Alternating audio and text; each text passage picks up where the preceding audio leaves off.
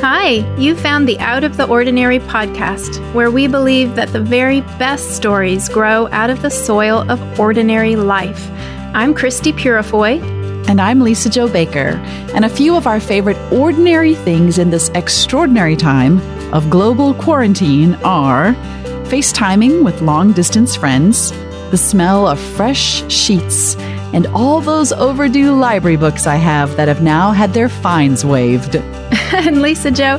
mine are headphones, four pairs on four kids, the internet, which is keeping us connected, and my seedlings, my baby seeds under grow lights in the basement. Friends, may you find joy in today's conversation. Get comfy. Here we go.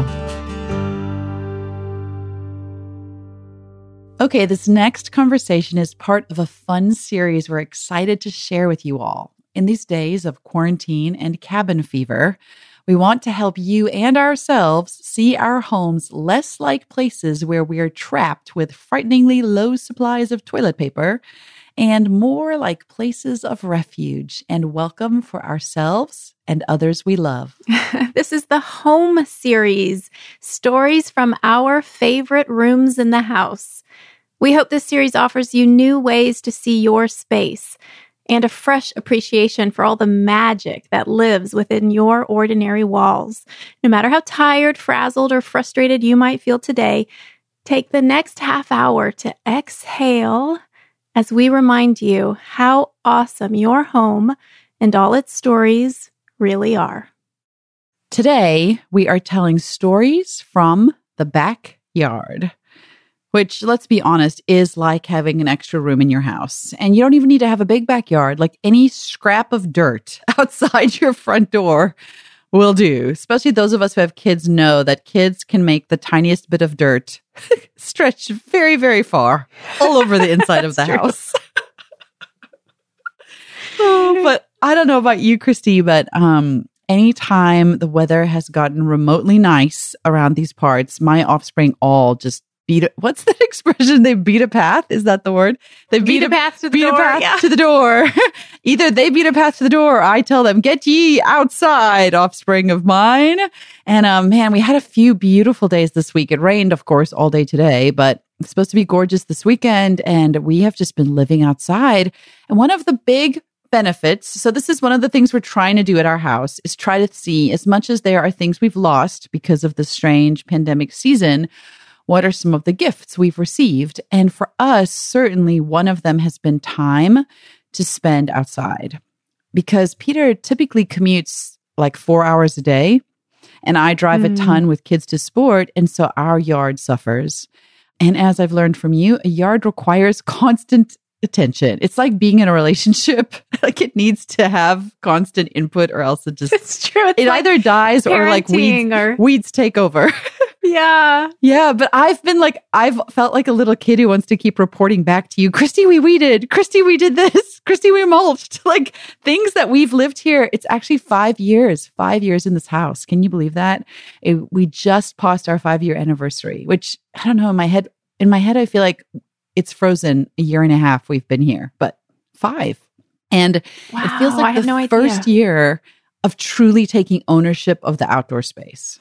Mm, that is a gift. That is a gift. That really is something you could only have done with a forced slowdown because, of course, Peter has to get himself to work. I mean, you right, can't, right. there's no way around that. Wow. And we've often thought, like, how do people around here maintain their yards? And I think it's because people have yard service, you know, that comes and does it. Because in many ways, it is a luxury to have the time and the slowness to spend time out in a garden. And um, you know, what, we've talked about this often. My middle son, Micah, I, I've often joked about wanting to ship him to Maplehurst for the summers so he could just work with you guys because he is yeah. kind of like in his natural habitat is just outside. And we'd often thought it'd be fun to find some kind of homeschool hybrid where he could do like 4 H schooling or something. But in this season, he has just gotten to be outside with his dad so much. And so one of my stories today begins, Christy. he came home yesterday with his dad. They had gone to some Home Depot type store and he walks into the house and he has a look on his face of someone who's like, I mean, I don't, I don't know firsthand what this is, but what I imagine it to look like if you're just like high and stoned out, blissed out of your mind. Like, and he's carrying in his hands a chainsaw. and he's just like so ecstatic. He's like, Mom, Mom, me and dad. And I'll just pause to say every other sentence these days begins, me and dad is how he starts everything. Aww. Me and dad did this. Aww. Me and dad are planning this. Me and dad are pulling that tree out. Me and dad are starting Aww. this fire. He's like, me and dad got a chainsaw. You want to come see me use it?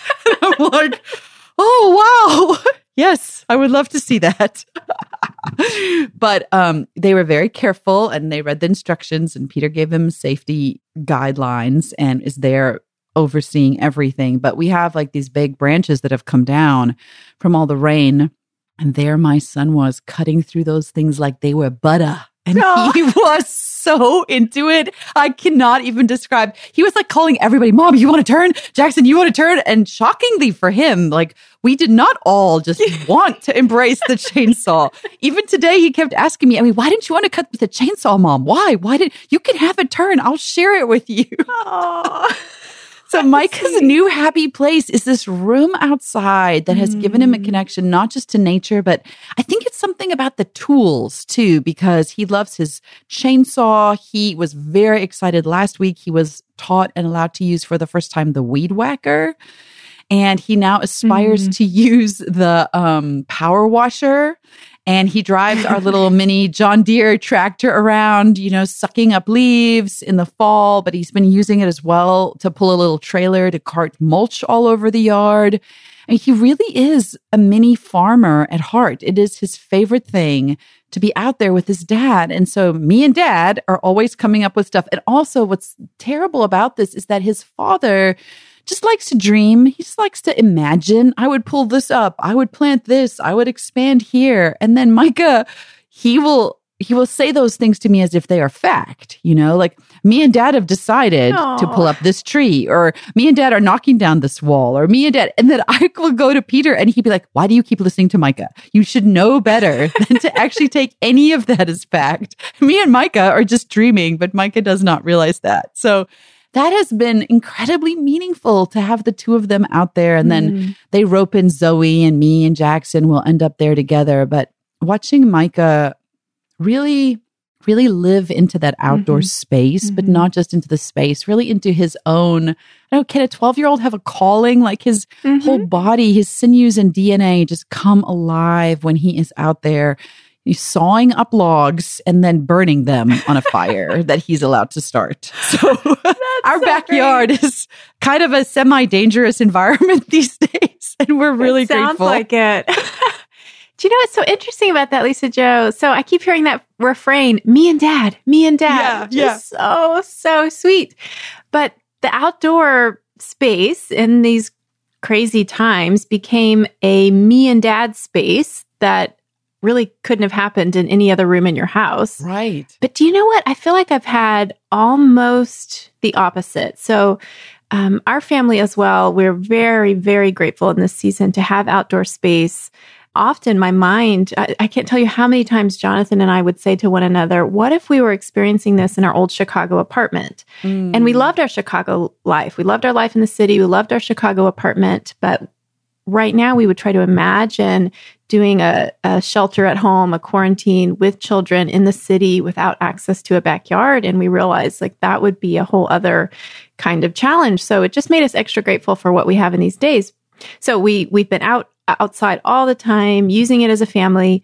But the garden has really become for me the only the one, if we're going to, in this series, if we're going to call the backyard a room in the house, it has become the only room in the house where I can reliably find, even more than the bathroom, which I know we discussed last week. I was going to say, you're re- cheating on the bathroom with right? the backyard. yeah. It has been the space where I can find a kind of solitude that is really um, like rejuvenating and restful. I mean, I love my bubble baths. We talked about that last week, but when I go out into my garden, something happens. It's it's even if the kids are out in the yard as well. If I'm in the space of the garden, if I'm if I've got if I'm down on my knees weeding, I've got my head in the flowers, it's like I'm alone. It's like mm. I'm completely alone. But not only that I'm alone, but that I'm enveloped in everything that makes me feel alive again and feel peace again. I can hear bird song. I can feel the sun on my skin. I have beauty not only beauty, I mean, there's, you know, weeds and mess too, of course, but there's, you know, the beauty of recently all the spring daffodils and tulips. And so I've been thinking a lot as I've been out in the garden about what solitude is and how, how, how it's even something that I can receive if there actually are other people around because my kids are running through the yard. Mm-hmm. They're there. I hear their voices. I hear their bickering on the edges. But there's something that happens for me that I experience in that space that is the only word I, I, can come up with is solitude. And it sounds like Micah and Peter are experiencing some kind of like bond or unique father son shared thing that even if you're out in the yard, you're not in that space with them because you aren't using the chainsaw. You aren't excited about the tools, right? right. And you know, that makes me think about people who are living in apartments like that, you know, who don't yeah. have a little patch of dirt even. Yeah. And it reminds me of our friend Amy and her family who've been living in California. And so they're not even on a ground floor, they're like on a second floor. And with shelter in place, they couldn't even go to the beaches anymore. And she was sharing about one of her daughters who's just a huge lover of outdoors, like Micah. And I thought I'd share a little bit of her example because it was really encouraging to me. Her daughter, who much like a flower was kind of wilting without access to outside. But what they do have is this little balcony. And Amy said they went to Home Depot and bought a couple of outdoor seats and a little table and lots of plants to put on their balcony and created for themselves this little mini balcony garden.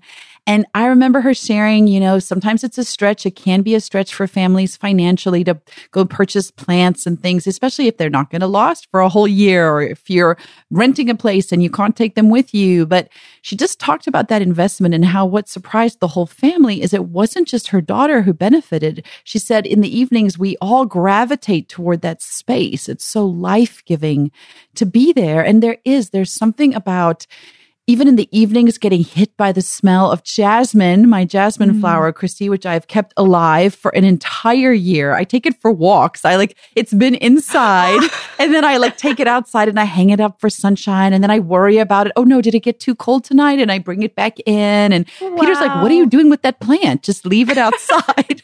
I'm like, no, I'll never forgive myself if this plant doesn't survive. But when the smell of that jasmine, when we get home from maybe going to the grocery store and you're wearing your masks, and then you get out the car and you get hit by that smell, it suddenly feels like there's something alive, something fresh, something that isn't limited by the season, something that doesn't have to be distant from you, something that invites you into growth and life and health and wholeness. Everything about that experience of outdoors has has magnified just like everything else in the season. Somehow the outdoor space is more magical and more mm-hmm. meaningful than I've ever noticed before. Gosh, that's so true. It's as if um, creation, nature, the plants, the trees, they're still reliably inviting us near. You know, they're they're saying, "Come, enjoy me, listen to my song, care for me, you know, smell my beautiful jasmine scent." When so many other things are saying, nope, don't come too close. You can't do that anymore. This door is shut. You can't go there.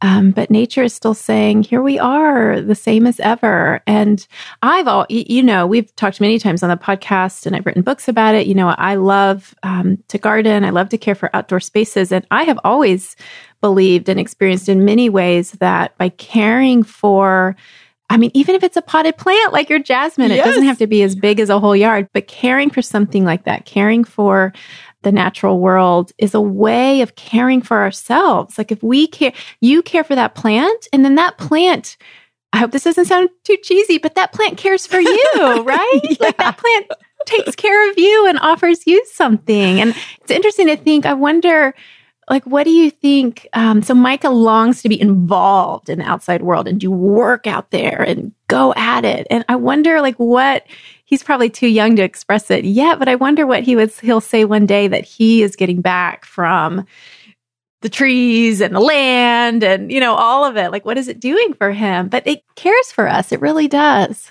I think with Micah, it really is a visceral experience for him, like beyond the thrill of the power tools. I think he enjoys he's sweaty, right? He's hot. He comes and shows me the dirt, the blisters that he has. Like and I think it's the contrast between all the time he's spending on a computer these days, right? Doing school, and he's not getting to play sport like he normally would. And so there's a lot of downtime when he's indoors and he hasn't been able to be out because of weather or schooling or whatever's going on, or just binge watching Netflix because the weather's terrible outside. So there's something about embracing nature back, like with your whole self.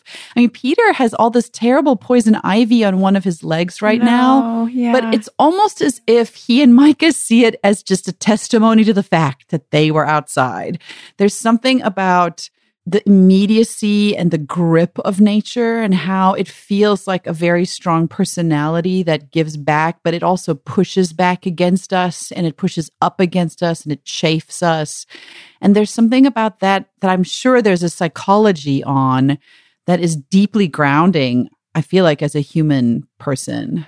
Mm-hmm, mm-hmm. I think grounding is exactly the right word. I mean, it's kind of a pun, right? right? And yet it's real. We need to feel that connection to the the dirt beneath our feet and and I Right. think um I would guess that many people have already known this, but in these days and these times where we have been isolated, where we've had less sensory input, that more and more people are recognizing um, just how much they need the outdoors. So I know, Lisa Jo, that this year, this is the the first year ever where I have gone to order seeds, let's say from my usual catalogs or gardening supplies. And every time I've gotten messages about how they are out of stock, they're swamped with orders, they're backlogged, the you know shipping delays, um, to the extent that I was like maybe while other people were sort of frantically trying to locate um, toilet paper, I was frantically trying to locate seeds for Mexican sunflowers. yes.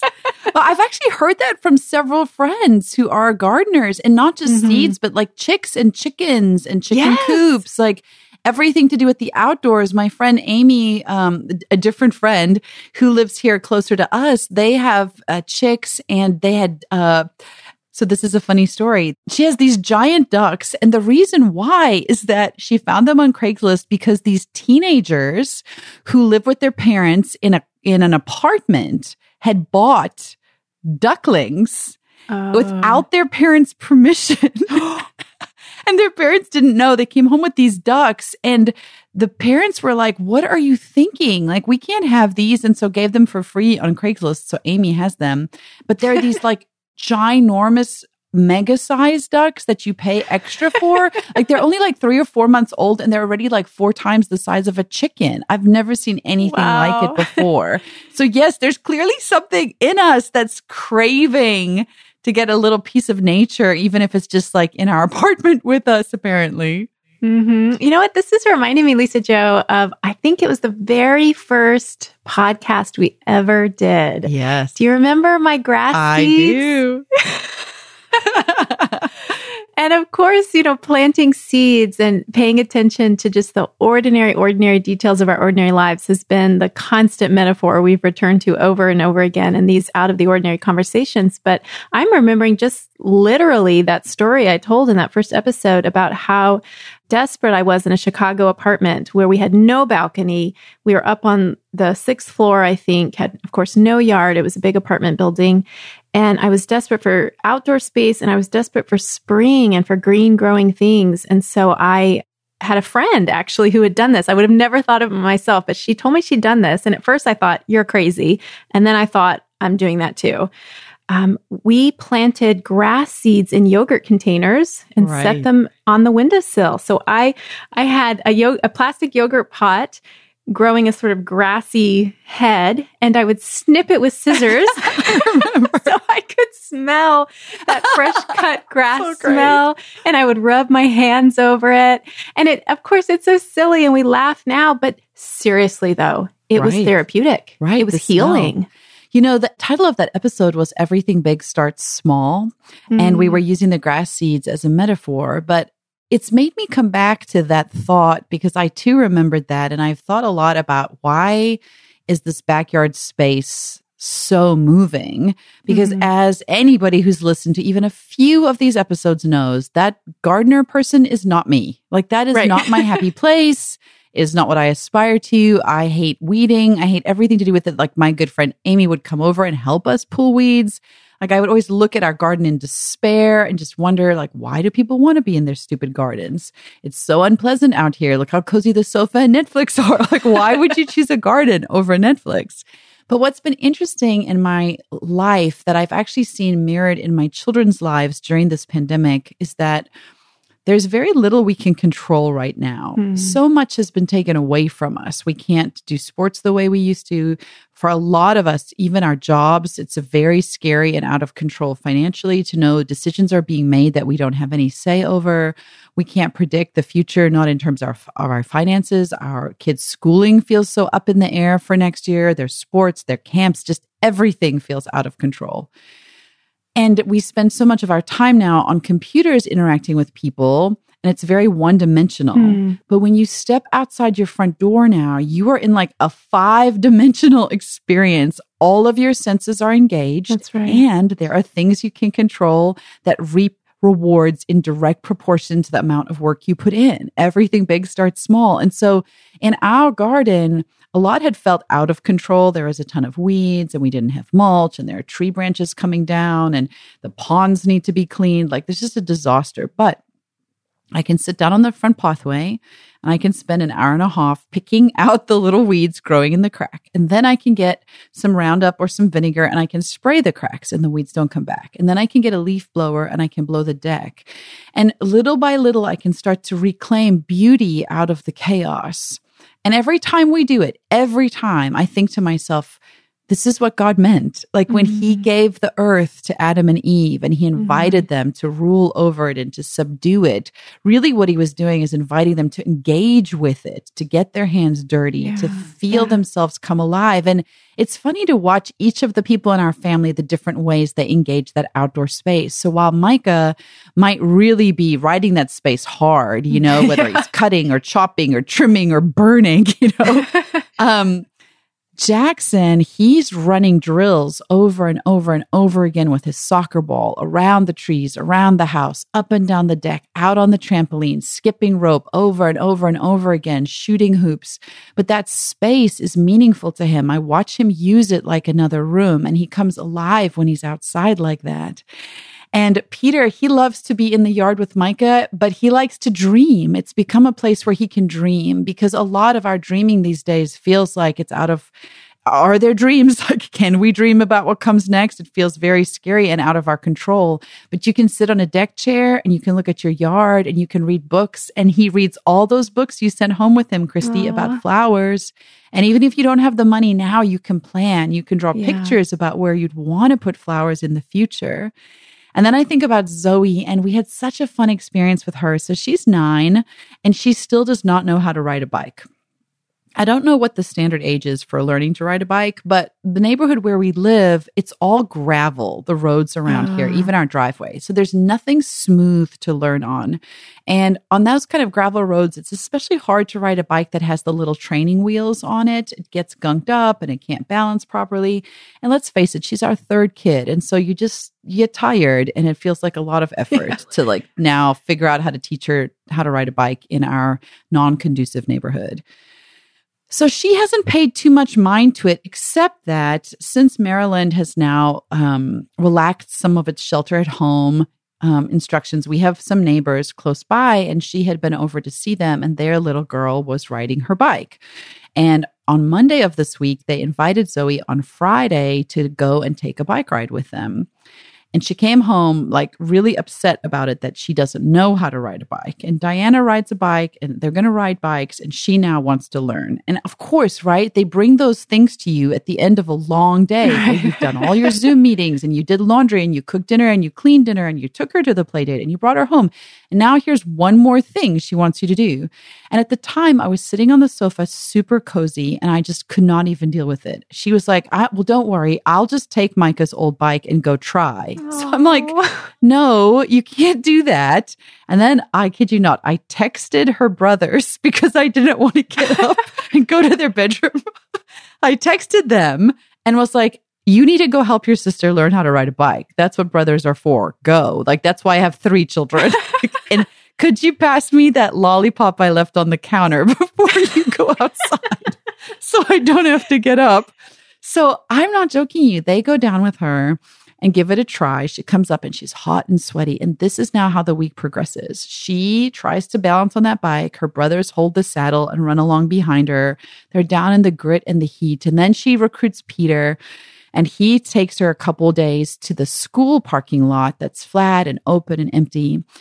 And yesterday's Thursday, right? Day before cutoff to learn how to ride a bike. And I had a big work deadline I was on. And Peter said he's going to take the kids, he's going to take Zoe again to the school. Micah said he was going to come. Jackson brought his soccer ball. They're gone for about two and a half hours. They come in and she is yelling, I did it. I did it. I can ride a bike. And she is Aww. sweating. Like her hair is like plastered to his, her head. She has these hot little cherry cheeks her hands, Christy, have got like, you know, kind of blistery skin because Peter says she grips the handlebars so tightly. She's like gouging her palms on this bike. And they had shot video footage of it. And she does it. She rides the length of the parking lot. And her brothers, it's so precious. Jackson's riding next to her, so close because he's so excited. Peter's yelling, Get away from her. like, you're going to knock her over. And Mike is yelling on the other side, You can do it. You can do it. And as she pulls up toward Pete, she gets off the bike and just like fist pumps and gives this, this huge exhale of joy. And she goes, I did it. And I just thought, like, that is what that space gives us, right? Like, everything big starts small. And she was determined to learn how to do it. And her brothers came around her. And now, last night, there was Micah with the chainsaw burning wood while Zoe kept riding up and down our gravel lane. And she would tell us things like, Peter would say, Oh, honey, you just need to learn how to turn now, right? Because she goes halfway down and then she like falls over and like has to get the bike up to try to come back. But Peter said, You just have to learn how to turn. And she goes, No, no, I know how to turn. I mean, I just have to learn how to turn without falling. Oh, he was like, Sure, that's what you need. so like she's riding and Jackson is, you know, kicking the soccer ball. Peter was sitting by that point on a, you know, reading a book out on the deck and I was sitting watching them and Zoe came back into the yard victorious with her bike and informed the whole family because she is one who really appreciates a good like celebratory moment, like mm. participation matters and she rounded everybody up and told all of us this was her moment now and we need to write down the date. And she is now going to do like her final ride in front of us. And so I came outside, I'm carrying a bacon, lettuce, and tomato sandwich was so perfect. I had just made it. I have it on the plate, planning to sit down and like watch her. And she looks at me with sort of a sneer and says, uh, mom, you're going to want to put your plate down. Oh. And I said to her, why? Like, are you expecting I'm going to like run behind you through the neighborhood? And her face was like, yes, you are going to participate in my moment. This is my Aww. moment. She had her big moment and did her big ride in front of the whole family, not just parts of us. And, you know, we were all hot and sweaty and dirty and gritty and every child had to shower and so did the parents. But man, Christy, I have never been so grateful for an outdoor space mm-hmm. that for the very first time, like I truly experienced like a room mm-hmm. where life happened mm-hmm. in our family. Mm-hmm. I think the word is participation. You said it again when you said Zoe really wanted everyone to participate with her in that yeah. moment. And I feel like um, I, I've said this over and over, but it's just more real to me now that creation is singing a song always. It is always singing this song. It's a song of praise, of wonder, and we are invited to sing along. We oh, are invited. Wow, we get to do that. that. So you're singing with Zoe. We are singing with the trees. And I think something else. So I'll just share in our own family um, one thing that my daughters, both of them, my one is a teenager and one is teeny tiny, but they have both um, purchased, uh, saved their money and purchased roller skates during oh, this pandemic. Wait, the four wheels or the inline? Yes, the old fashioned oh, like I roller derby. Those. You know, oh, your driveway perfect. Yes, yeah, on the driveway. So they have been out roller skating. Uh, you know, tall, little, doing it, participating. And so that's been a real highlight. But overall, I would say, um, especially with my teenager, staying at home has been very, very hard. Yeah, she's an extrovert. She's social, right? Yeah. She's so social. She's a teenager. Um, we can all remember what that's like. It's really an age where you need less of your family and you need more of your peers. You need more of your mm. friends. And so it's been very, very hard. But whenever we talk about that, I've always, I think my hope for her is that the stories we tell of this time, of what our days are like, are are true stories. And I think in order to be true stories, we need more of the whole story. So it's not enough to just tell the small a small hard story. I miss my friends. I can't do this. I can't mm. do that. I feel like the true story also has to say, yes, but you were out there roller skating with your yes. baby sister oh, and so, having yes. a blast. Yes. So yeah. Good. And it's both. So right. it's not to discount the hard thing. It's not to discount the the sadness or the loss, but also to say, but yes, these days you have time to sleep in and roller skate all afternoon. And that's a good thing. That, right. that contributes to that whole story. And I think it is, um, it's our participation in the outdoor world that we're invited into in new ways in these times because we're at home and because things have slowed down. And so I think that is absolutely worth celebrating. And those are stories that we need to tell along with the sad and along with the hard and the uncertainty in order to get at um, the truth. It, it's all of it. But yes, creation is singing a song and we are invited to sing along. Christy, I love how you described it like a song, like we're singing or mm-hmm. nature mm-hmm. is singing somehow to mm-hmm. us and we are receiving mm-hmm. that song and singing back. And you know, scripture, of course, has that beautiful poem about how the trees of the fields will clap their hands. This notion that nature also is singing a song. And of course, I think I'm proud of myself for thinking of it before you because you're always the one with the best literary connections. But I was thinking about Lewis's, um, you know, The Lion, the Witch, and the Wardrobe series, the Narnia mm-hmm. trilogy. And this is the book, The Magician's Nephew, mm-hmm. which, while not written first, really order wise, is mm-hmm. like the mm-hmm. first book in the whole series. And it's the beginning of Narnia. It's the creation story of oh, Narnia. Yes, yes. Right. And if you remember it correctly, of course, Aslan sings. He sings this song, and it's through his singing that the earth bursts into life.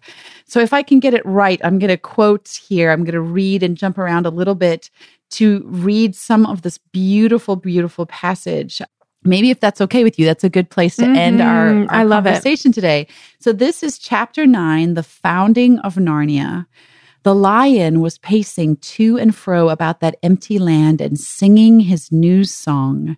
It was softer and more lilting than the song by which he had called up the stars and the sun, a gentle rippling music. And as he walked and sang, the valley grew green with grass. It spread out from the lion like a pool. It ran up the sides of the little hills like a wave. In a few minutes, it was creeping up the lower slopes of the distant mountains, making that young world every moment softer. The light wind could now be heard ruffling the grass. Soon there were other things besides the grass. The higher slopes grew dark with heather. Patches of rougher and more bristling green appeared in the valley. Diggory did not know what they were until one began coming up quite close to him. It was a little spiky thing that grew out dozens of arms and covered these arms with green and grew larger at the rate of about an inch every two seconds. There were dozens of these things all round him now. When they were nearly as tall as himself, he saw what they were. Trees! he exclaimed. The nuisance of it, as Polly said afterwards, was that you weren't left in peace to watch it all. Just as Diggory said trees, he had to jump because Uncle Andrew had sidled up to him again and again. And I'm going to skip forward over here because if you remember the story, Uncle Andrew and the witch he's brought into yes. the world are trying to constantly steal things from them. But let's move forward to the creation because it's so beautiful. There was certainly plenty to watch and to listen to. The tree which Diggory had noticed first was now a full grown beech whose branches swayed gently above his head. They stood on cool green grass, sprinkled with daisies and buttercups. A little way off along the river bank, willows were growing. On the other side, tangles of flowering currant, lilac, wild rose, and rhododendron closed them in. The horse was tearing up delicious mouthfuls of new grass. Mm, oh, so, so, I feel good. like I'm going to look at my backyard very differently this week. Absolutely. And that's what a good story does, right? Like even a totally fantastical story, like, you know, the Narnia stories, it helps us see the truth. It helps us see our own world with new eyes. So I'm definitely seeing even my, ba- and you know me, I love my backyard. I've always loved my garden. But in this time and after telling these stories, even I am seeing that garden with new eyes. So thank you. Here's to the backyard. If you enjoyed today's conversation, won't you take a moment right now, open up that podcast app and look for the subscribe button right next to our podcast profile image.